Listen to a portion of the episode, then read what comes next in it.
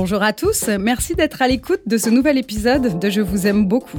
À la technique féerique et au son, Antoine Bordelot, et un merci tout spécial à Cookie Calcaire pour le look. Je m'appelle Antonine et j'avais envie de vous faire rencontrer des personnes qui, par leurs convictions, leur destin, leurs histoires, me touchent souvent, m'interpellent toujours, me fascinent continuellement. Parler d'eux à travers les choses qu'ils aiment beaucoup. Mon invitée d'aujourd'hui est une femme, une sportive, une journaliste, une animatrice, une chroniqueuse techno, une maman trois fois plutôt qu'une et une chargée de cours, peut-être, c'est ce qu'on confirmera euh, beaucoup prochainement. Également auteur, elle a fait paraître Stadorama en 2016 et Aventure de triplé en 2018 et propose une infolettre qui veille l'actualité techno quotidienne. Mon amour du jour, Catherine Matisse.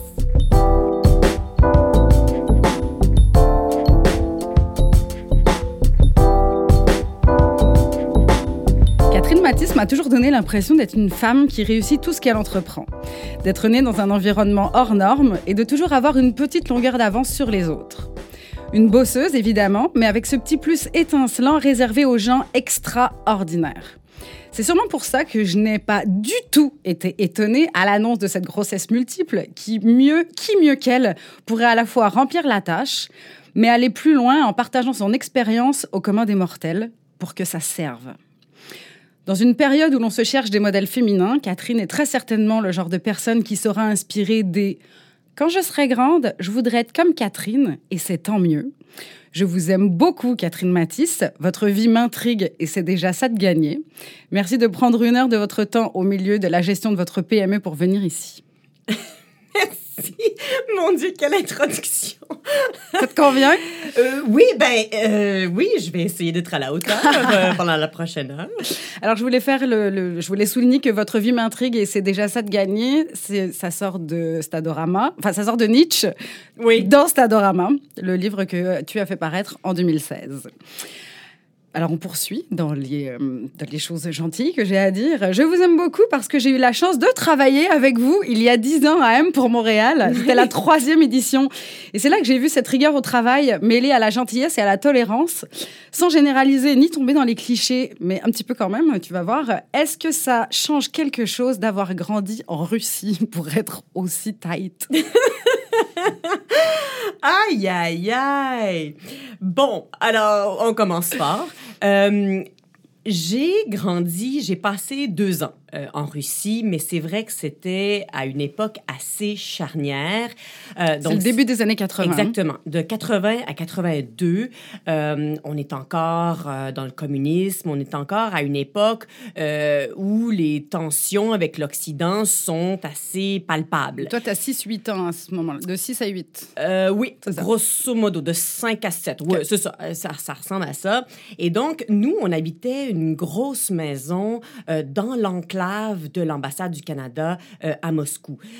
Donc, j'avais très peu de contact avec les Russes, en fait. Et c'était voulu, là. Euh, de, leur, de leur part à eux, euh, je pense, euh, probablement plus. Mais donc, on nous que la- conduisait le La matin. diplomatie sans diplomatie, finalement. Enfin, les contacts étaient autres que. Ben, les contacts étaient Pour les diplomates. contrôlés. Ouais, exactement, exactement. On me conduisait à l'école le matin, on allait me rechercher le soir, Mm. et c'est à peu près tous les contacts que j'avais.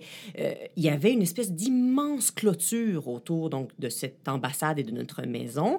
Et des fois, j'essayais d'avoir des contacts avec des petits Russes qui passaient. Je me souviens une fois, j'ai voulu donner un bâton de gomme à mâcher là, à un petit Russe. Eh bien, euh, je me le suis fait dire. Ah Il y a, oui, il y a un garde qui m'a vu.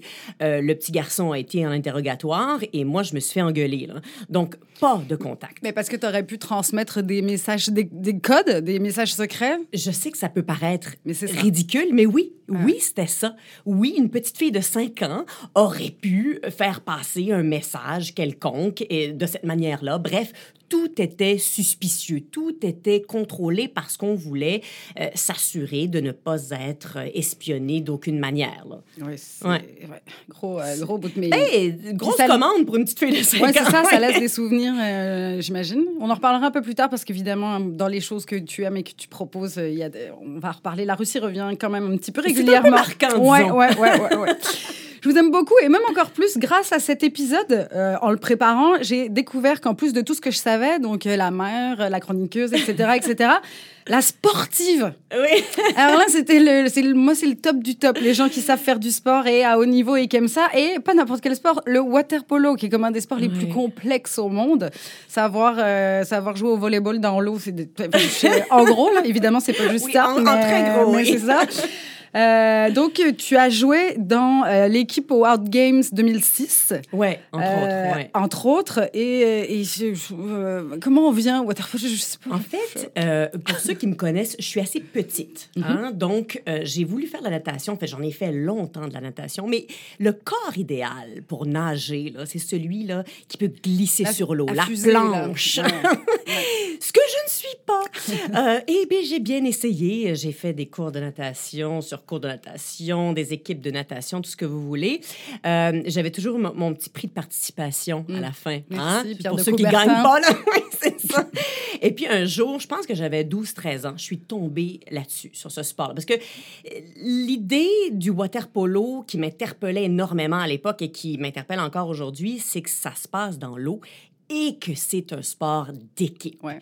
Là, là, on vient de toucher à deux, euh, points forts, intérêts, oui, exactement, très forts chez moi. J'aime beaucoup, beaucoup travailler en équipe et j'aime beaucoup l'eau. Et donc là, je pouvais justement apprendre euh, un nouveau sport de cette manière-là. J'ai commencé tranquillement, puis après ça, ben, euh, j'ai découvert qu'il y avait des équipes qui s'entraînaient à l'année longue. J'ai découvert que le Canada était une force vive en water polo particulièrement les femmes. Euh, on en entend peu parler, mais on est souvent dans le top 5 mondial. Euh, les hommes ont un peu plus de difficultés. La compétition est très féroce. Les, les gros noms se situent davantage en Europe de l'Est. là. Euh, mais bref, j'ai adoré ce sport-là. Je l'ai pratiqué vraiment avec ferveur pendant une quinzaine d'années. Euh, et si j'avais encore le temps, je le ferais encore. Je trouve que c'est le sport des dieux. Euh, tu disais d'emblée, moi, ça me fascine, euh, les gens qui font du sport. Moi aussi. Moi, s'il y a un talent qui me fascine, c'est le talent sportif. Parce qu'on dirait que c'est un peu inexplicable. On dirait qu'il y, y, y en a qui ont une grâce, euh, je sais pas, une espèce d'intuition. Et ça lie le physique et le mental, c'est ça. là, Absolument. Ouais. Euh, Au water polo, là, il y a une balle euh, qui va plus vite que la matière dans laquelle on se trouve, qui est l'eau. Là. Donc, il faut tout anticiper. Moi, j'étais gardienne de but. euh, et, et ça, c'est justement ce qui me fascinait dans ce rôle-là, c'est d'être capable d'anticiper, donc de prévoir avant que la personne lance son ballon, qu'elle allait le lancer et où elle allait le lancer. Parce qu'il faut que j'y sois déjà avant que le ballon arrive. donc, bref, euh, oui, moi, c'est un sport que, qui me fascine, qu'on ne voit pas suffisamment, dont on devrait être très fier ici au Canada, en tout cas. Oui, dernièrement, il y a, une- il y a un aujourd'hui l'histoire qui, a été- qui est sorti sur le hum, match sanglant euh, au water polo entre deux équipes de l'Est, justement, C'est deux vrai. gars. Euh, alors, je voudrais pas dire de conneries pour les pays, mais c'est deux pays de l'Est où, à un moment donné, il y en a un qui a défoncé la- l'arcade sourcilière Aïe, aïe, de l'autre. Et donc, Oui. ça s'est mis à saigner dans l'eau. Oui. Et, euh, et le, le- Ça arrive. Et la personne qui est là disait c'était un bain de sang, tout le monde voulait tuer tout le monde euh, là-dedans. Et heureusement que la télé est en noir et blanc, parce que sinon, les images du sang dans la piscine, ça aurait été marquant pour tout le monde. Aïe, aïe, là, aïe. Ça, s'est- ça s'est moins vu. Et, et et c'est et c'est drôle que le water polo, finalement, est venu deux fois dans ma vie en un mois. Et je je trouve ça. C'est un signe. Antonine, c'est un je vais peut-être m'y mettre. En tout cas, ça fait les, ça fait les cuisses fermes, alors pourquoi pas. Oui, en effet, je confirme. Je confirme, j'ai la cuisse ferme. Euh, Catherine, je vous aime beaucoup, vous l'aurez compris. euh, on se rapproche plus de l'admiration, l'un des six sentiments uniques évoqués par Descartes. Toujours euh, évoqué dans Sadorama. Oui. Euh, car même si évidemment, biologiquement, vous êtes un être humain normalement constitué, quoique très fertile finalement, et avec la cuisse musclée, c'est ce qu'on vient d'apprendre, vous semblez pleine de ressources physiques, capables d'étirer le temps, d'écrire deux livres en élevant des triplés, de chroniquer, d'animer, d'enseigner, d'être une amoureuse. Alouette, je sais que le doute est inévitable.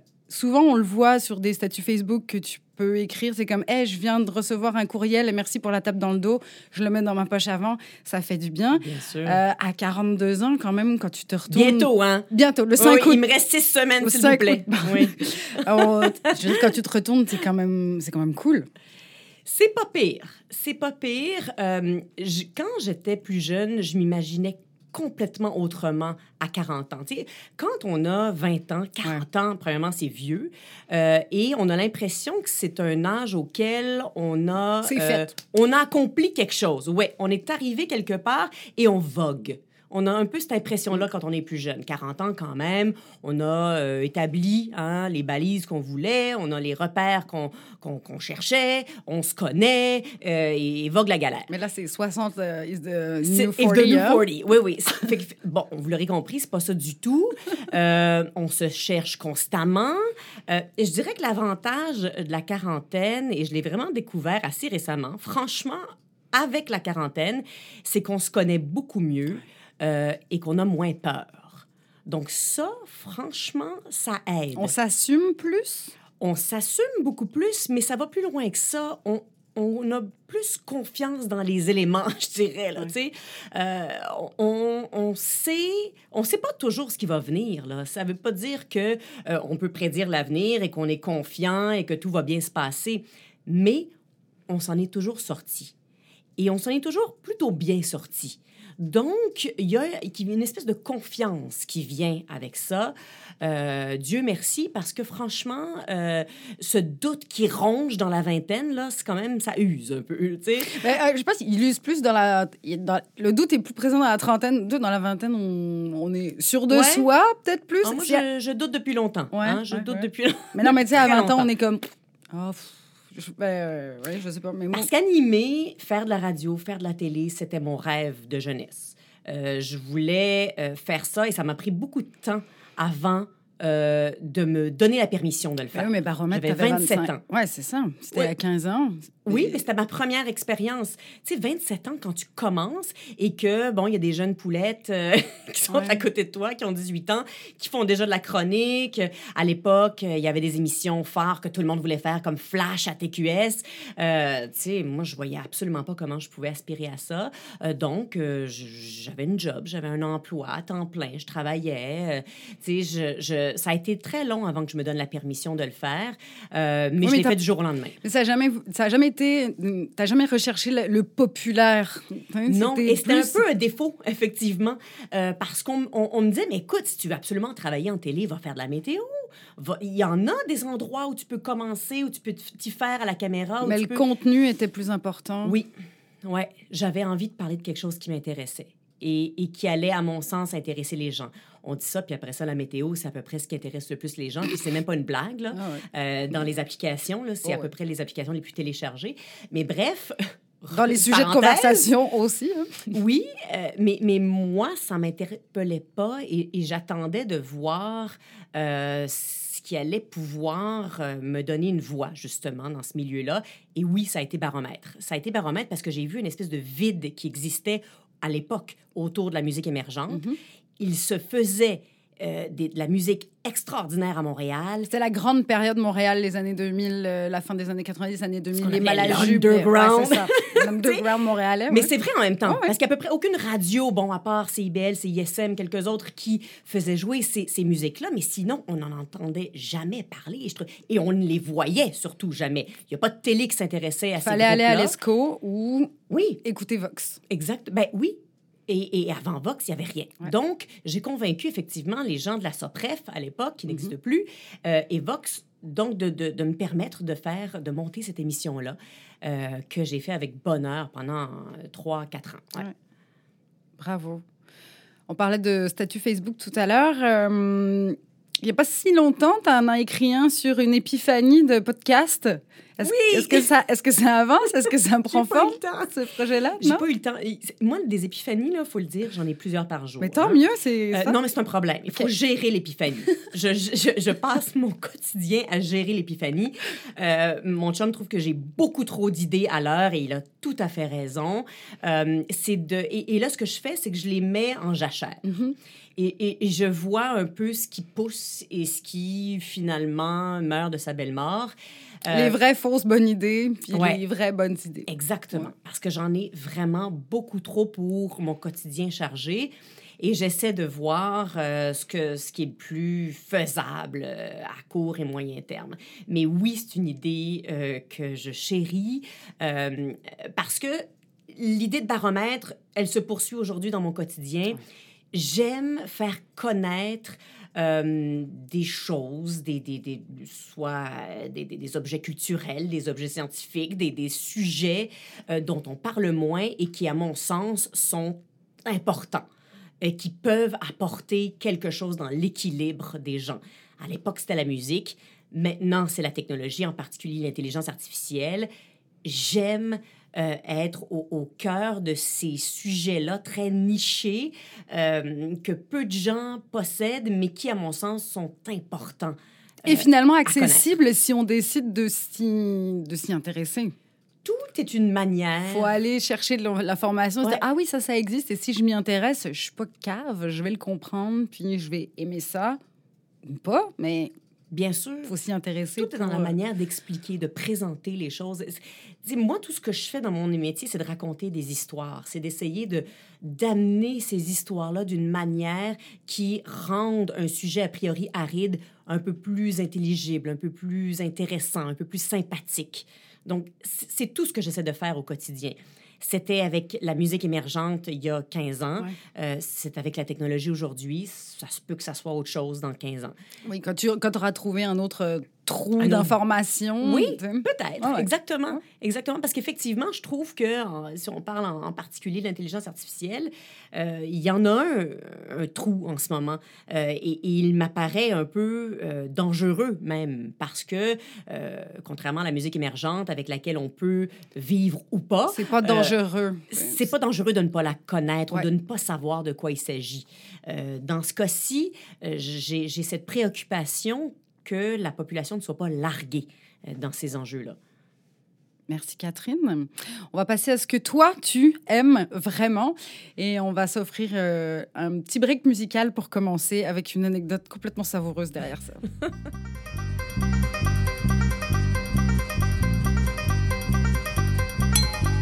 J'étais tranquille, j'étais peinard Accoudé au flipper, le type est entré dans le bar, a commandé un jambon il s'est approché de moi, et m'a regardé comme ça. T'as des bottes, mon pote, elle me botte. Je parie que c'est des Santiago, viens faire un tour dans le terrain vague. Je vais t'apprendre un jeu rigolo, à grands coups de chaîne de vélo. Je te fais tes bottes à la baston, moi j'y ai dit, laisse béton. Il m'a filé une baigne, j'ai filé une torgnole, filé une châtaigne, ai filé mes grolles. J'étais tranquille, j'étais peinard, accoudé au comptoir, le type est entré dans le bar, a commandé un café noir, puis m'a tapé sur l'épaule, tu m'as regardé d'un air drôle, t'as un blouson mec ton, les pas. Moi je me les gèle sur mon scooter. Avec sa un vrai rocker. Viens faire un tour dans la ruelle, je te montrerai mon opinel. Et je te chouraverai ton blouson, moi je lui ai dit laisse béton. M'a filé une baigne, j'ai filé un marron. Renaud, béton. Fait que c'est quelque chose que tu écoutes depuis 20 ans. Ça m'a demandé des choix compliqués euh, que je t'ai demandé de oui, faire. Ben, oui, c'est pas évident. Euh, quelle musique continue de nous accompagner euh, au, presque au quotidien, ou en tout cas très souvent, très régulièrement. Effectivement, Renaud fait partie de ces rares artistes-là. Et ce qui est drôle, c'est que, bon, ben, ça joue chez nous, donc les enfants entendent cette musique-là. Ils comprennent les paroles. Ils ben, ont quel âge est triplé maintenant? 4 ans? Ils ont, oui, ils vont avoir 5 ans euh, au mois d'août. Euh, donc oui, ils comprennent, mais ça fait longtemps qu'on leur fait jouer ça. Donc au début, ils entendent les mots qu'ils comprennent le mieux. Donc cette chanson-là ne s'appelle pas Laisse béton chez moi, elle s'appelle Jambon beurre. Ben oui. hein, pour ces, ce fameux sandwich qu'on entend au début de la chanson. Et qui sont des premiers mots que eux comprennent. Hein? Tu veux du beurre, ah du jambon, qu'est-ce qu'on mange? Alors, si vous venez, si vous venez chez nous là, puis que euh, mes enfants vous demandent euh, mais jambon beurre, ils ont pas faim. Hein? ils, veulent, ils veulent juste entendre du Renault. Euh, mais ce que j'aime particulièrement de cette période-là de Renault, euh, qui est encore un peu vrai par la suite, mais, mais beaucoup moins, c'est que tu as vu le rythme, tu as vu... c'est une musique qui est à l'opposé du texte.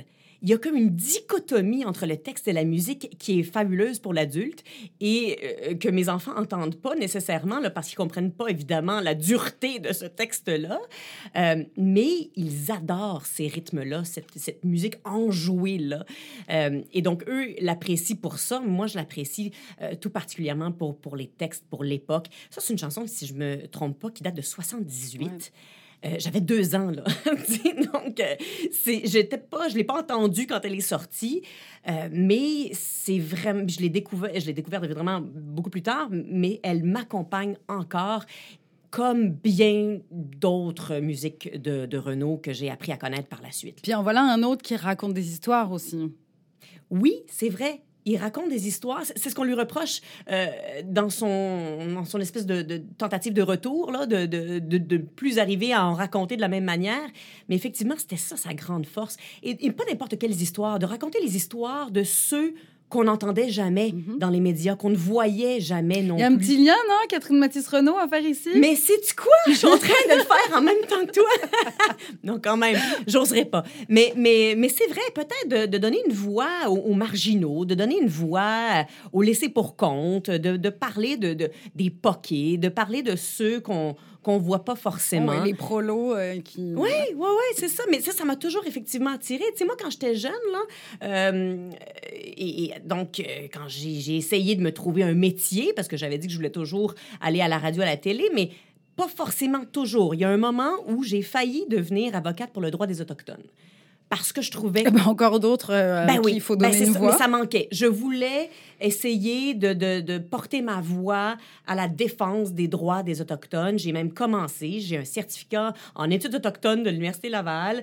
Euh, je voulais faire ça avant de commencer mon droit, puis finalement, j'ai bifurqué. Mais bref, oui, euh, donner une voix à ceux qui en ont pas ou qui en ont moins ou qui n'ont pas la bonne, euh, ouais, ça m'interpelle beaucoup. Tu m'ouvres la porte, je vais faire un lien avec quand on parlait des Out Games où tu as joué. Tu dis que tu as eu la chance de jouer aux côtés de alors la prononciation, Wanik Hornmiller, oui. qui est Mohawk et olympienne. Oui. Who's that girl? Ben, ça, c'est étonnant. Euh, c'est une femme formidable. Euh, moi, je la connaissais parce que, justement, elle a été aux Jeux olympiques en water polo. Euh, donc, déjà là, elle a mon admiration mm-hmm. pour le reste de sa vie. Mais c'est aussi quelqu'un d'exceptionnel. C'est une Canadienne? C'est une Canadienne, oui, oui, absolument. Si je ne m'abuse, elle est de Kanawaki.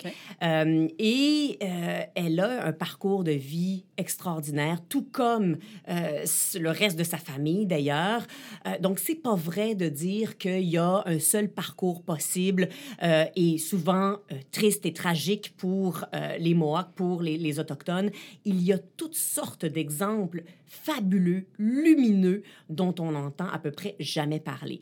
Et donc, moi, évidemment, de jouer à côté de cette femme-là, euh, donc déjà d'emblée, la cause autochtone me touche. Alors, j'avais déjà cette partie-là de moi qui, qui était fébrile. Après ça, elle est allée aux Olympiques, les Olympiques Antonines. Tu sais, l'endroit là où je n'irai jamais. à part peut-être pour le couvrir un jour, mais encore là, je suis pas journaliste sportive, donc euh, probablement pas. Mais bref, euh, tout ça me fascine. Et, c'est très drôle parce que même récemment, Jean-Luc Brassard essayait euh, de me dire, tu sais, c'est pas si formidable que ça pour des journalistes, les Jeux olympiques. Hein? Euh, on n'a à peu près pas accès aux, sportifs. C'est pas ce que tu t'imagines, c'est pas grave. Je reste avec ma bulle, Jean-Luc. Euh, et, mais, mais, tout ça pour dire que, bref, juste d'être dans l'eau avec elle, et je me souviens, on était au départ à un moment donné. Moi, je suis donc je suis gardienne de but. Euh, pour ceux qui connaissent pas le water polo, tout le monde part dans l'eau euh, à sa place là, donc dans sa position. On attend le coup de départ et tout le monde euh, de chaque côté doit nager vers le ballon qui va se trouver du côté de l'arbitre. Et donc, moi, évidemment, je reste dans mon but. On est l'une à côté de l'autre. Et elle me regarde, puis elle m'a dit, tu sais, ça va bien aller. tu peux me faire confiance et je te fais confiance. Ah, tu sais, le sport d'équipe. La consécration, le. Oui, puis tu sais, cette Olympienne qui, qui me fait confiance. Oui, on est les mêmes personnes, on se bat pour la même chose, on est au Exactement. même niveau. Je mets mon talent à ton service et, et je suis sûre que le tien va pouvoir me servir aussi. Ben écoutez, C'est voilà. fait. Oui, C'est- oui, c'est ça. Je, je, Ouais. je, je peux mourir en paix. Mais donc, bref, ça a été, euh, oui, ça a été formidable. Et c'est ça qui est merveilleux avec le water polo en même temps, c'est qu'on a l'occasion de jouer. C'est tellement un petit sport méconnu qu'on a l'occasion de jouer avec ce genre de Wayne Gretzky là du Ouais. water polo. Et ça, c'est fabuleux. Pourquoi il y a un zip dans le dos du maillot de bain? Parce que Pour les on se fait blessures, souvent arracher le maillot. Euh, les petites bretelles ne tiendraient pas longtemps au water polo, les bretelles conventionnelles d'un maillot, une pièce féminin. Donc, disons que ça permet au maillot de tenir plus longtemps. Euh, ce qui ne veut pas dire qu'il lâche pas des fois. Je vous invite à découvrir le water polo peut-être de cette manière-là, si, si vous Mais- vous y intéressez pas. Euh, parce qu'il arrive euh, des fois Ah des ouais, hein. petits, oui, wardrobe malfunction. Mais, mais bref, c'est vraiment un sport exceptionnel à découvrir qui, oui, peut paraître un peu brutal à, à l'œil néophyte. Là, il s'en passe des choses en dessous de l'eau. J'ai vu dans ma carrière des, euh, des côtes cassées, toutes sortes de, de petites choses euh, euh, comme ça qui ajoutent au drame du jeu, mais ça reste un formidable exercice aquatique. là. Donc l'exercice aquatique dans le chlore, mais aussi dans le fleuve. Tu dis que tu visites Charlevoix tous les étés, Oui. que tu as des souvenirs de toi enfant là-bas, et tu en parles d'ailleurs dans le livre des triplés, euh, que tu veux, les, tu veux essayer de, de- de- de perpétrer la tradition et d'avoir les mêmes souvenirs pour tes enfants.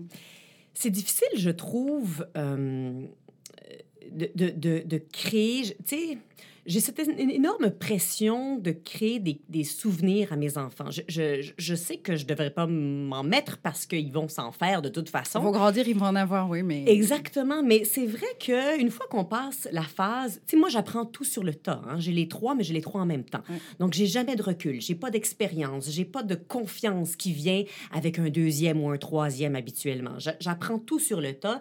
Et donc là, maintenant que j'ai passé la phase, euh, tu sais, couche, survie, biberon, là, euh, là maintenant je dois euh, façonner des esprits, euh, façonner des valeurs dans ces petites têtes-là. Et puis pas trois fois de la même manière, parce qu'ils ont trois caractères différents, ils sont différents. Gars, fille, les deux gars sont différents, il y en a un qui est plus solitaire. Ça, je on le lit dans le livre, hein, je suis pas dans la maison. Euh, et puis vrai. la petite fille, on apprend, on éduque pas une petite fille, un petit garçon de la même manière, même si oui, on voudrait, mais veut, veut pas, c'est quand même différent. Mais on essaie de le faire, puis c'est pas capté de la même manière. C'est ça. Donc, euh, il y a plein de... De toute façon, c'est trois fois, mais trois fois une fois. Oui, c'est- très particulier. J'apprends à le découvrir vraiment en même temps que je le vis. Hein. Euh, ce livre-là, c'est vraiment juste plus un- une espèce de, de- de témoignage d'une situation complètement loufoque. Ouais. Euh, on pense jamais que ça va nous arriver. Quand ça nous arrive, ben, on n'a pas le choix. On, on est embarqué dans le bateau, puis on, on fait du mieux qu'on peut pour pas chavirer. Là. Euh, mais donc, c'était plus pour me sortir de mon quotidien, puis essayer de relater un peu euh, certaines expériences pour ne pas qu'elles ne m'échappent, parce qu'on n'a pas... Tout va tellement vite. C'est un condensé, là. C'est un condensé parental, tu sais. Donc, j'ai le temps de rien vivre, j'ai le temps de rien savourer. Euh, je, je, je- tu sais, on berce pas nos enfants, on gaule, tu sais. Mais Donc, euh, les photos de la plage à Saint-Irénée sont nécessaires pour se dire, c'est comme ce moment-là, on va l'avoir vécu et, euh, on, on transmet les choses. Au moins ça, j'essaie de le transmettre, même si j'ai pas même si je raconte pas l'histoire, l'histoire se vit finalement. C'est des racines que, que j'ai et, et j'en ai pas beaucoup de racines. Euh, on le disait d'entrée de jeu, euh, ben, je, en, en fait, je sais même pas si on l'a dit, mais si j'étais à Moscou, c'est parce que je suis fille de diplomate. Ouais. Donc, euh, j'ai déménagé, changé de pays, changé de langue, changé de culture très souvent. Euh, et, et donc, des amis d'enfance, ben, j'en ai à peu près pas. Euh, des euh, souvenirs d'enfance, euh, très marquants non plus. Donc, les endroits où on revient, les endroits qui jalonnent notre parcours deviennent très importants. Et oui, la Malbaie fait partie de ces endroits-là. Ma mère y vit maintenant, donc c'est sûr que ça, prend une autre signification. Mais j'aimerais que ce soit un endroit important aussi pour mes enfants, parce que c'est difficile après ça d'avoir des ancrages. Euh, mes enfants euh, ne connaissent pas nécessairement euh, bien les maisons de leurs grands-parents. On les a eus plus tard, les grands-parents sont plus âgés. Donc, je veux, je veux qu'ils aient des points de repère. Je, ils auront pas forcément les mêmes que moi, mais j'essaie de faire en sorte que, que ces points de repère-là soient positifs dans leur parcours à eux.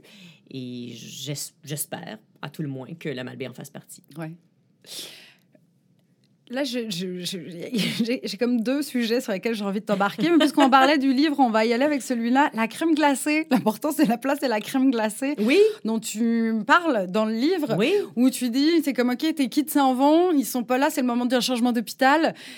Mais tu prends 20 minutes pour, pour, pour manger une crème glacée, puis regarder le soleil, puis être comme, OK, là, c'est mon moment à moi avant d'aller plonger dans, dans, autre chose. Et tu me dis, euh, ne jamais faire confiance à quelqu'un qui te dit que la crème glacée, c'est pas 365 jours par an. J'aime pas les dogmes. J'aime pas les règles fixes. J'aime pas les. Euh, c'est complètement arbitraire de dire qu'on mange la crème glacée seulement en été. Pourquoi? euh, c'est comme de dire qu'on arrête de boire du café l'été. Euh, ben non, c'est pas parce que c'est chaud qu'on n'en boit pas l'été. En tout cas, bref, mm-hmm. ça fait partie des petits bonheurs qu'il faut absolument cultiver. Euh, tu sais, j'ai un quotidien très, très, très dense euh, où je dois trouver absolument pour ne serait-ce que garder un esprit euh, sain, là, des petits moments qui ne m'appartiennent qu'à moi. Et ben, c'est niaiseux, là, disons-le comme ça, mais manger de la crème glacée, ça fait partie de ces moments-là. Euh, j'aime la crème glacée, mais vraiment euh, de manière probablement un peu disproportionnée. Euh, mais Quel parfum? Ah, ben, tu sais, ça sera rien d'original. Hein? Euh, j'aime beaucoup chocolat, euh, menthe et chocolat en particulier. Je me souviens d'un cornet que j'ai pris euh, au stade olympique pendant un match. Tiens donc! Oui, ben c'est ça. Mais en même temps, c'est ça aussi, la crème glacée. C'est rattaché à toutes sortes de petits moments comme ça. Tu sais, tu as parlé de ma sortie d'hôpital avec les enfants où j'ai pris une crème glacée. De ce match, j'ai horreur du baseball. J'essaie d'aller à tous les matchs au stade olympique juste parce que c'est au stade et que j'aime être au stade. Et donc, ce cornet-là, je l'ai mangé au stade. Euh, c'est fait de tous ces petits moments-là. C'est pas tant ce qu'on mange que l'endroit et les gens euh, avec lesquels on le mange. sais. Donc, euh, oui, c'est la crème glacée, ça aurait pu être le chocolat aussi. Là. Ben, euh, c'est le chocolat, à un moment donné, tu en parles aussi. je te demande un plat, tu me réponds le chocolat. Ben oui. Parce que les petits bonheurs simples, la crème glacée, mais un plat, le chocolat. Et pas n'importe lequel. C'est vrai. Le Côte d'Or. Le Côte d'Or. Le Côte d'Or parce que... Là, on est rattaché à une visite à Bruxelles.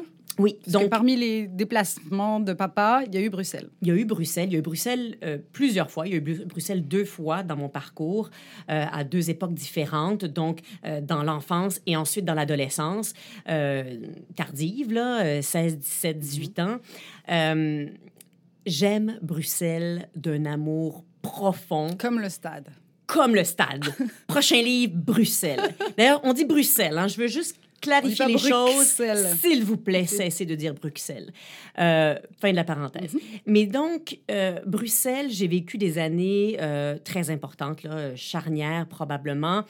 Et quand j'étais petite à l'école, on a fait la visite de l'usine Côte d'Or. J'ai encore l'odeur dans le nez, qui n'est pas forcément une odeur... Agréable. Non, c'est ça, parce que c'est très fort. Hein? Oh là là! Mais quand on fini la visite, quand on sort de l'usine, on nous remet une petite souris en chocolat. Je sais pas si c'est encore comme ça, mais bref, euh, dans les années 80, c'était comme ça. Pour les enfants, du moins. Oui. Et c'était la meilleure souris du monde. Et euh, j'aime ce chocolat-là, j'aime tout de ce chocolat-là, j'aime euh, sa texture, son goût, l'après-goût, la couleur de l'emballage. Tu sais, là, Côte d'Or. Euh, vraiment. Euh, Cette émission n'est pas commanditée, je vous rassure. Mais ça pourrait l'être. Euh, oui, vraiment. C'est un de mes chocolats préférés. Et même ici, c'est le même goût ici. C'est pas tout à fait le même goût que dans mon enfance parce que euh, si je ne m'abuse, puis là, j'ai pas vérifié, vous le googlerez, googlerez à ma place, euh, je pense qu'il y a eu un, petit changement de propriété là, dans les années 90. Là. Euh, mais bref, c'est assez ressemblant. Ouais. Hein? Ouais. On va passer à une autre nourriture, la, la nourriture spirituelle. un livre, tu... Amélie Nothomb, j'ai beaucoup, beaucoup, beaucoup aimé ta réponse que je vais lire et que tu vas approfondir. Euh, N'importe lequel d'Amélie Nothomb. Euh, ils ne sont pas tous bons, ce qui est vrai, mais je l'aime comme ça, inconstante. C'est comme une copine qu'on retrouve chaque année et dont on reconnaît les lumineuses qualités et les petits défauts. Voilà. C'est. euh, c'est- j'ai- j'ai- je je me rends compte que j'ai beaucoup euh, d'amour aveugle dans, Ouais. dans ma vie. Euh, En fait, t'aimes aimer, t'aimes les choses et puis si ben, quand as- j'aime, j'aime assez. puis si t'aimes pas, ben, tu passes ton chemin puis on s'en fout. Il y a pas de haine qui se nourrit. Non, euh, bien au- sûr. Au contraire. euh, Mais tu sais, Amélie Nothomb, en même temps, c'est quelqu'un en qui je me suis rapidement reconnue. Fille de diplomate, elle Mhm. aussi. Euh, belge, je suis également d'origine belge. Euh, mon nom devrait se prononcer Mathès et non Matisse. Euh, mais bon, en arrivant en Amérique du Nord, disons qu'on on a décidé d'arrêter de se battre, de choisir nos batailles. oui. Et, et- et donc, son parcours m'appelle beaucoup, évidemment. Et je suis rapidement tombée euh, dans ses livres. Euh, et, et donc, oui, on, de- on peut devenir facilement boulimique en lisant du Nothomb parce que oui, ça, ça arrive à une vitesse folle. Il y en a un à peu, à peu près chaque année. Ouais. Euh, et oui, c'est comme une espèce de retrouvaille euh, à chaque fois où tu reconnais des réflexes, des petits défauts, euh, mais aussi, tu sais, quelqu'un que tu es heureux de retrouver à chaque fois. Une nouvelle aventure, une nouvelle. Oui, puis de se replonger dans l'univers euh, de cette personne-là. Tu sais, comme là, je reviens de vacances. J'ai amené le mauvais Notombe. J'ai amené un Notombe que j'avais déjà lu. Non, Et, et je, je viens d'en acheter un et, et- et c'est pas le bon. En fait, j'ai pas pris le bon. Enfin bref, je me suis trompée. Euh, et j'étais là, déçue comme quand on part en vacances et que votre ami vous appelle avant de partir pour dire désolé, je pourrais pas y aller finalement. C'est pas vrai, là! C'est Ouais. pas vrai! C'est une partie de mes vacances qui est un peu tombée à l'eau parce que c'est à peu près le seul moment que j'ai pour lire. Oui. Euh, mais bref, euh, oui, c'est quelqu'un que j'ai rencontré une fois. Euh, et c'était comme rencontrer Michael Jackson. là. Je veux dire, je, je- j'ai à peu près rien dit d'intelligent. Euh, J'avais les mains moites. Je devais être assez euh, euh, blanchâtre. tu l'as rencontré Bref, à un salon du livre? non, je l'ai rencontré à une séance de signature euh, dans, une, euh, dans une librairie. Ah, donc toi, t'étais fan, tu y es allé. J'ai fait la file. Ok, t'as fait la file Ouais, pour y aller. j'ai fait la file pendant euh, longtemps et j'ai même croisé mon beau-père dans la file. Il me dit Qu'est-ce que tu fais là? Je dis Je fais la file pour Amélie Nothomb. Il dit ben, Bonne chance. Je dis Ben oui, ben voilà, ça vaut la peine. Et donc, quelques heures plus tard, je suis arrivée devant elle. J'avais rien d'intelligent à dire. Je lui ai vulgairement poussé son livre pour qu'elle écrive quelque chose et je suis repartie en tremblotant. C'était un fiasco total, mais c'est pas grave. Euh, je continue de l'aimer et, et d'espérer qu'un jour, je puisse peut-être aspirer à écrire de la fiction comme elle le fait. Ouais, c'est quelque chose qui t'intéresserait? Est-ce que c'est quelque. Est-ce qu'il y a un point doc qui existe dans un ordinateur de Catherine Mathis Il y en a des docs X. Ouais. Il y en a beaucoup, beaucoup, beaucoup, beaucoup trop à mon goût.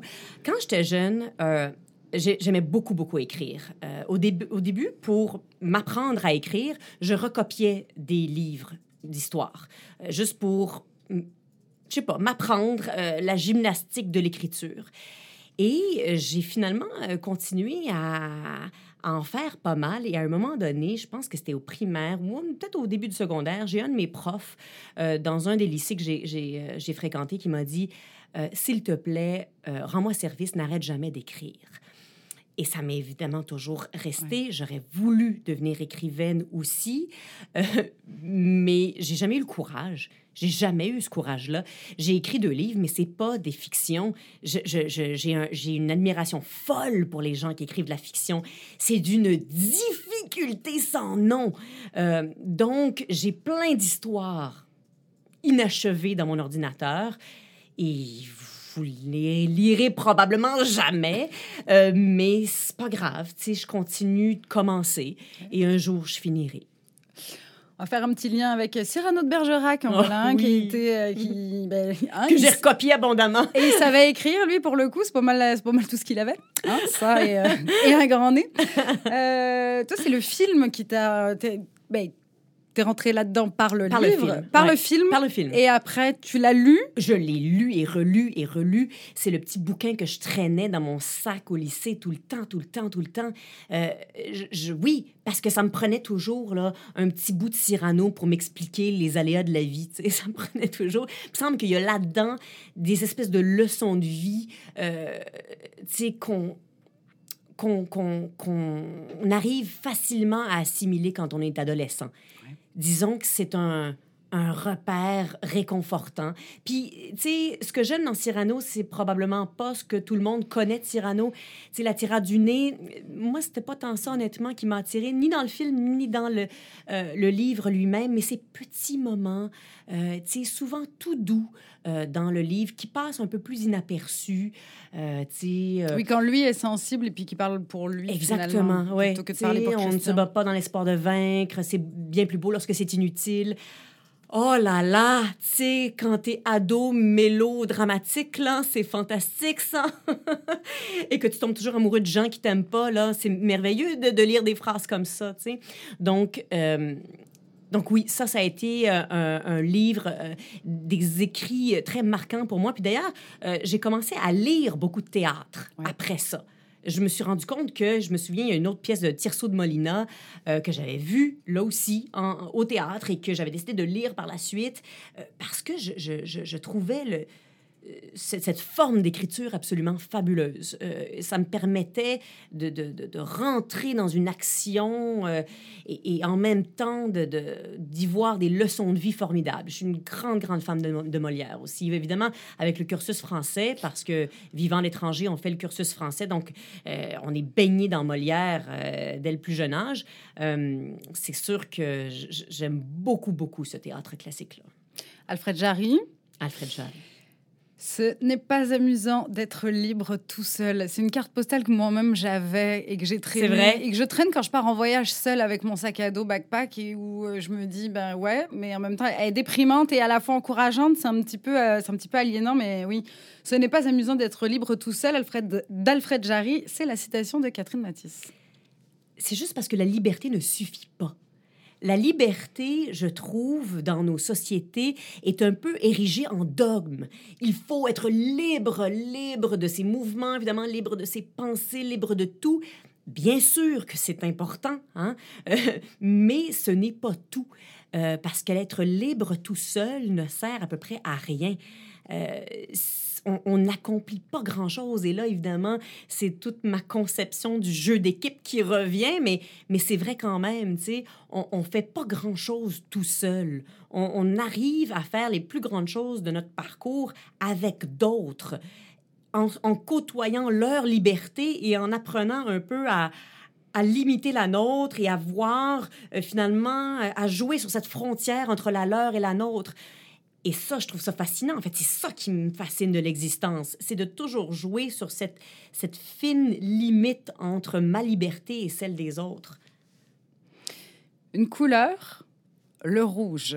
Ouais. Faisons un retour. Alors, en fait, je voudrais que tu commences par la dernière anecdote. Qu'est-ce que c'est ça, cette histoire de plafond peint en rouge? Ah ben ça, il faudrait demander à ma mère, effectivement. ma première chambre à Ottawa, euh, parce que je suis née au Québec, mais mes parents euh, étaient... euh, donc, mon père était au ministère des Affaires étrangères à Ottawa, et donc on vivait là. Et ma mère a eu la bonne idée de peinturer le plafond de ma chambre en rouge. Et maintenant que j'ai des enfants, j'avoue que ça m'apparaît complètement Saugrenu euh, oui, hein, c'est, je pense que c'est le bon terme. Elle le reconnaît, hein, cela dit. Euh, je sais pas trop à quoi elle a pensé, euh, mais euh, effectivement, ça aide pas un bébé à dormir, hein, ça c'est clair. Et donc le rouge est apparu très vite dans mon existence, avec ce plafond rouge. Avec, j'avais une commode aussi à côté où elle avait peinturé les tiroirs en rouge. Donc bref, je faisais mon entrée fracassante. Hein, je suis dragon, lion aussi. Prenez tous les signes astrologiques que vous voulez. Euh, oui, c'est ça. Tu sais, le rouge accompagnait bien là, euh, ces signes de feu-là. là. Là, tu dis Radio Cannes, évidemment la place rouge, euh, le, Ouais. le drapeau canadien, même si pas même si, je commence mal ma question, euh, est-ce que le fait d'avoir vécu dans d'autres pays, ça a renforcé un attachement au Canada ou est-ce que tu te sens citoyenne du monde? Euh, je me suis, à l'époque, jamais sentie citoyenne du monde. Ouais. Tu sais, j'étais une petite fille qui représentait le Canada. En fait, je trouvais la pression énorme. Euh, quand on rencontrait euh, la famille des Grecs, là, euh, mon comportement pouvait faire en sorte que les Grecs, l'ambassadeur grec, C'est trouve comme ça que ça se passe au Canada? Oui. Ouais. que l'ambassadeur grec, tout d'un coup, trouve le Canada soit sympathique ou détestable, tu sais. Donc, en fait, on, puis on était quand même assez bien conscientisés, mes frères et moi, j'ai deux grands frères, euh, de cette euh, situation-là. On savait qu'on était toujours un peu en représentation d'un pays. C'est un peu la petite princesse Charlotte qui doit être jolie sur les photos. euh. Ben, c'est sûr qu'une fois que tu rencontres une seule petite fille et que c'est la première que tu rencontres, une seule petite fille du Canada, ben, tu t'imagines que toutes les autres sont pareilles. Euh, donc, tu essaies quand même d'offrir un, un spectacle qui vaut la peine. tu sais. Donc, oui, euh, c'est sûr que ce drapeau-là était très présent de par le travail euh, de, euh, de mes parents, de par aussi mon besoin d'ident- d'identification. Tu tu voyages toute ta vie, ton passeport est canadien, d'ailleurs, il est rouge hein, parce que tu es diplomate, mais, mais tu sais pas tellement ce que ça veut dire. Je parlais pas comme ça, hein. Euh, je parlais plus comme toi, en fait. Euh, J'allais dans des lycées, donc j'avais un accent français. Euh, tous mes amis étaient français, mes profs étaient français. Mes deux parents parlaient avec un accent québécois, mais c'est à peu près tout ce que j'avais comme contact avec ma propre culture, avec ma propre identité. Donc, les drapeaux devenaient importants, le drapeau du Québec, le drapeau du Canada, les, liens par la nourriture, je sais pas moi, le pâté chinois. Euh, à un moment donné, je me souviens, on était à Moscou et il y a un diplomate canadien qui nous a ramené une boîte de craft dinner. Mais Antonine, tu jamais vu une boîte de craft dinner revêtir une valeur aussi Ouais. grande que celle-là? Et sais-tu quoi? On s'est trompé dans la recette. Et mon frère, qui avait à l'époque 9 ans, je me souviendrai toujours de sa déconfiture parce que malheureusement, il a ajouté le, le- le sachet euh, en poudre dans l'eau bouillante. Oh Bref, non! oui. Non, non, c'était épouvantable. C'était la seule boîte qu'on avait. Même moi, je me faire un. Oh non! Oui, non, non, non, mais ceux qui aiment le craft dinner et qui ont vécu à l'étranger et, et qui ont vécu des sevrages connaissent un peu notre désarroi. Donc, bref, euh, c'est ça. C'est des des petits liens comme ça euh, à travers euh, la nourriture, à travers, euh, ben oui, des drapeaux si on veut, à travers toutes sortes de passe-partout. Je me faisais envoyer des cassettes euh, de passe-partout à Moscou pour que je puisse voir un peu d'émissions pour enfants en français. Donc, bref, c'est ça, trouver les liens au pays, finalement. Ouais. Euh, à la question du, du- de ce que tu mangerais en pyjama si tu avais une sinusite ou, une- ou de la fièvre, tu réponds justement le craft dinner sans gluten. Est-ce que tu es cœliaque ou est-ce que tu fais Bon, attention ça y est, à la on va digestion? Non, non, ça mais ré- réponds-moi oui ou non. Non, mais là, tout le monde, tout- là, tout le monde Non, ça y est. Euh, je ne suis pas cœliaque. J'ai fait un euh, défi sans sucre.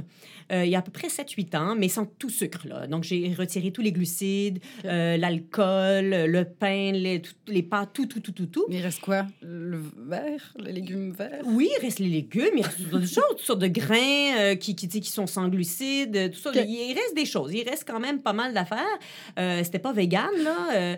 et donc, bref, on, on a, quand j'ai essayé de réintégrer, par exemple, le pain et les pâtes, j'ai pas réussi. Ça me faisait très, très, très mal. Ouais, ouais. Euh, donc, j'ai réessayé à plusieurs reprises. Croyez-moi, quand je vous vois manger de la pizza, je salive, euh, mais j'ai jamais réussi à réintégrer. Ce régime a été, a été pourquoi C'est comme tu voulais tester quelque Oui, c'est un petit exercice personnel. Ouais. je, je suis une bébête à sucre. hein. Je pense qu'on l'a établi avec la crème glacée et le chocolat.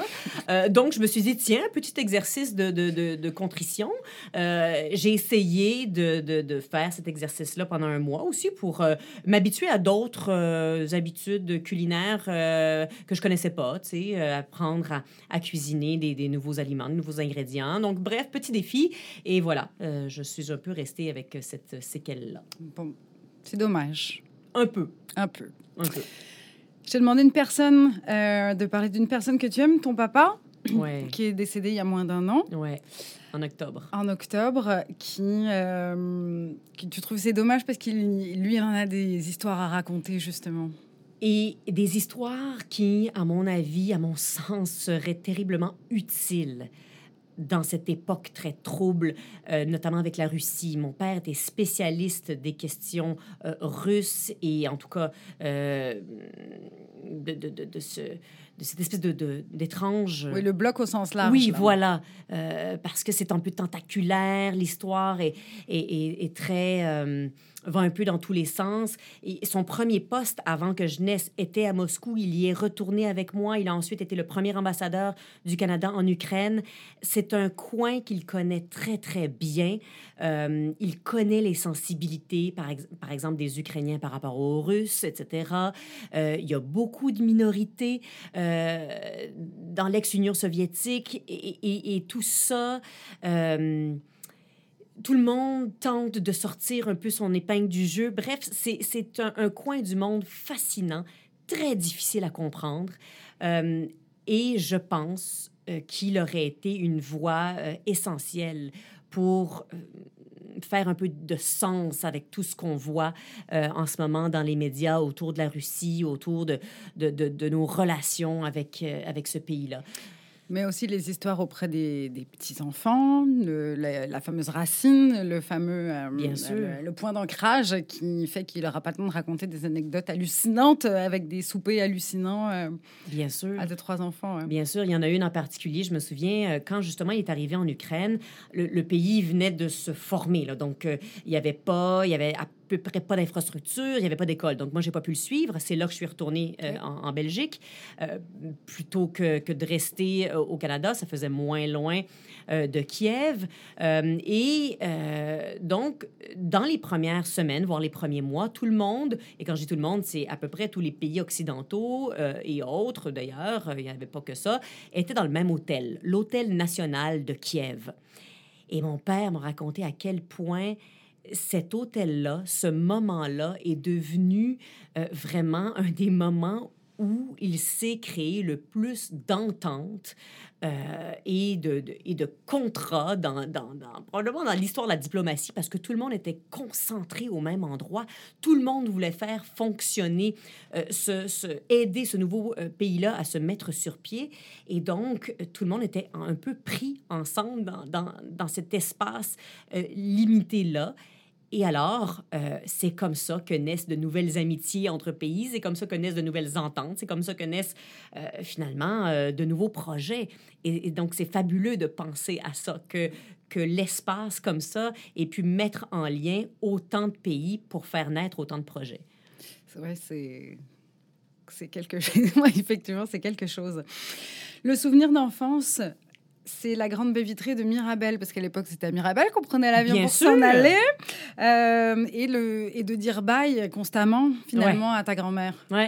D'où ce, toujours ce, ce, cette question de racine, on y revient toujours, effectivement, mm -hmm. euh, parce que pour ceux qui n'ont pas connu Mirabel, euh, vraiment, aéroport que j'aime, que j'ai aimé d'amour, vraiment, c'est un aéroport, oui, où on dit toujours au revoir, mais où on revient aussi. Ouais. Et quand on revient aussi, c'est la première chose qu'on voit. Il y avait une immense baie vitrée où on pouvait voir les visiteurs, donc en tout cas ceux qu'on quittait ou ceux qu'on revenait voir. Là.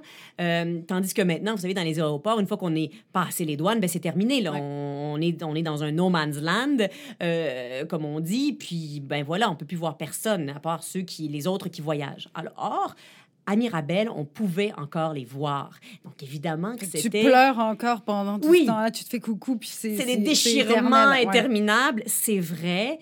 Euh, mais en même temps, quand on sort, quand on sortait de l'avion et qu'on poussait les portes qui étaient souvent jaunes, c'était des grosses, beaucoup de un aéroport jaune, euh, Mirabel, okay. en, en, grosse partie, euh, beaucoup de plastique jaune un peu partout. Quand on poussait ces portes-là, ben c'est ce qu'on cherchait tout de suite. On cherchait la grande baie vitrée avec les visages des gens qu'on n'avait pas vus depuis six mois. Donc, euh, c'est vraiment euh, un lieu euh, que j'ai fréquenté beaucoup. Je devais prendre l'avion trois, quatre fois par année. on tentait de revenir, si c'était pas Noël, c'était au moins l'été. Euh, donc, euh, oui, je, je, faisais beaucoup d'allers-retours qui passaient par Mirabel. Euh, et cet endroit-là reste un endroit très important pour moi, même s'il n'existe plus. Un autre endroit de béton auquel tu pourrais peut-être déclarer ton amour. Hein? J'aime tes liens, Antonine. J'aime tes liens. Le béton, oui, est là depuis longtemps dans ma vie. À la question, qu'est-ce qui te ferait sortir d'un coma profond? Qu'est-ce qui te ferait arrêter de bouder ou d'être fâché contre quelqu'un? Qu'est-ce qui te fait lâcher toute conversation? Je mets ces trois-là ensemble parce que ces trois-là, tu réponds mes enfants, ma famille. Ouais. Et j'imagine qu'il y a six ans, ça aurait été évidemment autre chose. Et puis que peut-être que maintenant, tu serais même plus capable de me dire c'était quoi les intérêts et les, choses qui te faisaient vibrer à l'époque. Puis on s'en fout parce que c'est parce que c'est pas ça la, réponse. C'est maintenant que ça a lieu. Euh, ce, changement du quand tu dis euh, le le cri de détresse d'un enfant où, tu entends, tu es au parc, puis tu, tu, sais que c'est pas les tiens parce qu'ils sont en face de toi finalement, mais tu es comme, OK, là, il se passe, quel, il se passe quelque chose, puis il y a quelqu'un que ça va rendre malheureux. Mais ça, c'est fascinant, ça, Antonine. Je, ça, je pouvais pas me l'imaginer, honnêtement. Euh, il y a vraiment un avant et un après euh, avoir des enfants, dans, dans, la sensibilité qu'on porte aux enfants. Euh, maintenant, effectivement, entendre un enfant qui pleure ou qui crie, ça, ça vient me chercher là, physiologiquement. Là. J'ai, je me souviens, j'étais à South by Southwest cette année, je faisais un direct et j'ai entendu un enfant qui pleurait et vraiment mon cerveau s'est dit est-ce qu'on arrête ou on continue là? On fait quoi? Où est la priorité? Est-ce qu'on finisse direct ou est-ce qu'on va essayer d'aider l'enfant? J'y ai vraiment pensé deux secondes. Bon, je vous rassure, l'enfant finalement est avec son père. Il était pris en charge, un enfant ça pleure. Tout, tout, a bien été. Mais c'est parce que ta question c'était qu'est-ce qui te fait tout arrêter? Ouais. Ben, j'avais pas de meilleur exemple, honnêtement, parce que euh, il y a une, une, espèce de... On devient pas juste parent, on dirait, de nos enfants, on dirait euh, qu'on devient parent à part entière, et donc que euh, tous les enfants, quelque part, deviennent notre responsabilité. On ne peut plus être... Pas qu'on l'ait avant, là. Évidemment que j'aurais pas laissé un enfant de 4 ans traverser tout seul la rue si j'avais vu qu'il était seul. Évidemment qu'on a une espèce de conscience collective, là. Sauf que vraiment, ça vient nous chercher d'une manière là, viscérale. Le terme n'est pas trop fort. C'est, c'est les viscères qui vibrent maintenant quand un enfant pleure. Tu euh, as l'impression d'avoir une mission et c'est celle de voir au bien-être de cet enfant-là maintenant. Donc, c'est, vraiment quelque chose d'assez particulier que je m'imaginais pas. Hein, parce que moi, euh, contrairement à bien d'autres là, euh, qui ont l'appel de la maternité, qui savent depuis toujours qu'ils vont devenir mère ou père, moi, pas du tout. même que je me suis posé des questions très longtemps, savoir quel genre de mère je serais. Je pas particulièrement intéressée aux enfants plus jeunes. Euh, c'était pas... Euh, bon, euh, je, je, savais pas trop, en fait, comment me comporter avec des jeunes enfants. Ça aurait pu être sans. Puis finalement, quand vous avez décidé de faire un enfant, parce que oui. il y a une décision de prise, parce que les jumeaux, les jumeaux, pardon, les triplés ne sont pas arrivés, parce qu'il y a eu une, une, petite, une petite aide, une petite aide, mais pas l'aide qu'on pensait non, non, c'est ça, euh, avoir. mais il y a eu euh, un mini, un, mini pouce de OK, on va, vous aider à vous mettre normal. Puis voilà, parce que j'avais un petit problème hormonal, là, donc, donc j'ai eu euh, de l'aide hormonale. Lisez le livre. Pour, pour tomber enceinte. mais effectivement, je, ne, je ne voulais pas passer à côté de cette expérience-là. Une fois que tu avais trouvé le compagnon. Une fois que j'ai eu trouvé le compagnon, et pas juste ça, une fois que j'ai senti que j'avais quelque chose à euh, transmettre. Transmettre, J'avais besoin de sentir ça. J'avais besoin de sentir que je comprenais un peu, un peu, hein, euh, on dit bien, la société et le monde dans lequel on vivait et que j'allais pouvoir aiguiller un enfant euh, là-dedans. Euh, ça, ça m'a donné la confiance et, et, l'envie. Euh, évidemment, à un moment donné aussi, il y a l'âge. c'est sûr Finalement, l'horloge biologique a, a, embarqué quand même? Oui, elle a embarqué. Ça finit par arriver? Ben, il y a une espèce d'urgence euh, biologique, mais disons que si j'avais eu tout le temps que je voulais, ça aurait peut-être même été encore un peu plus tard. Mais là, bon, à un moment donné, il faut, faut commencer. Hein. Mais tout est arrivé d'un coup. Donc, j'en aurais peut-être pas eu trois si euh, je les avais eus un par un. Ouais. Alors, il faut voir ça comme ça. C'est la dernière question de l'épisode. Catherine Matisse, est-ce que tu es quelqu'un qui euh, dit je t'aime souvent? Et Qui sait dire je t'aime Tous les jours, plusieurs fois par jour. Euh, Depuis toujours ou Non. À cause des, à cause des enfants. Il y a un petit quelque chose sais, je, je, me lève tous les matins et j'en reviens pas. J'en reviens pas d'avoir des enfants. J'en reviens pas d'avoir ces enfants-là. J'en reviens pas. Je les regarde puis je comprends pas. Je, je comprends pas comment ils peuvent être aussi beau, aussi parfait, Aussi blond. aussi intelligent, aussi blond. J'ai une fille aux yeux bleus. Je sais pas ce qui s'est passé. Mais, mais bref, euh, je les regarde et, et, et j'aime bien cette part d'incompréhension-là. C'est la même que je ressens quand je vois un athlète de grand talent. C'est la même que je ressens quand euh, je, vois un scientifique, mon Dieu, comprendre des questions complexes ça me fascine de pas comprendre en même temps. Et j'ai pas envie de tout comprendre. J'ai envie de rester un peu fascinée. Et c'est un peu ce que je ressens quand, quand je les vois. Euh, et oui, donc je leur dis que je les aime euh, très, très, très souvent. Euh, Est-ce que ça, Peut-être trop. est-ce que ça compense le fait que tu puisses pas les bercer? Tous Parce que maintenant, on a toujours bien juste. Est-ce que, est-ce qu'il y a ce... C'est pas parce que je peux pas vous prendre dans les bras que je vous aime pas. Je veux que vous Exactement. le sachiez tout. Maman Ouais. est là, là. C'est sûr que ce souci de créer une relation très euh, distincte avec chacun d'entre eux, euh, je suis toute seule, ils sont trois et ils veulent chacun un lien euh, très différent et moi aussi euh, avec eux. Donc on a chacun des manières de se le dire, de se le montrer. Ouais, c'est de, ça fait partie de notre petite routine euh, et c'est, c'est vraiment quelque chose que je découvre de moi et d'eux au quotidien. Et l'amoureux? Et l'amoureux, bien sûr Ouais. l'amoureux, bien sûr, mais le problème de l'amoureux, je pense, que, je pense que tous les parents vont se reconnaître, c'est que l'amoureux, euh, quand il devient parent, euh, n'est plus qu'amoureux. Il est rarement, en fait, amoureux. Il est plus souvent parent qu'amoureux. Et ça, c'est un, un équilibre très, très, très difficile. Je n'ai aucun remède à vous suggérer. Euh, J'essaie moi-même de trouver un équilibre là-dedans. Je ne l'ai pas trouvé. Je cherche encore euh, parce que euh, le bien-être de ces enfants-là, bien souvent, prend le pas sur tout le reste. Il faut pas oublier qui on était avant eux et pourquoi on a fait le choix de devenir une famille et pourquoi on a fait le choix de devenir une famille tous ensemble, Euh, enfin les deux ensemble et ensuite euh, de créer ce noyau-là. Donc c'est très difficile. Donc on se le dit peut-être pas suffisamment. Je suis désolée, euh, je t'aime Ce sera le mot de la fin. Merci, Catherine. avec plaisir. Merci.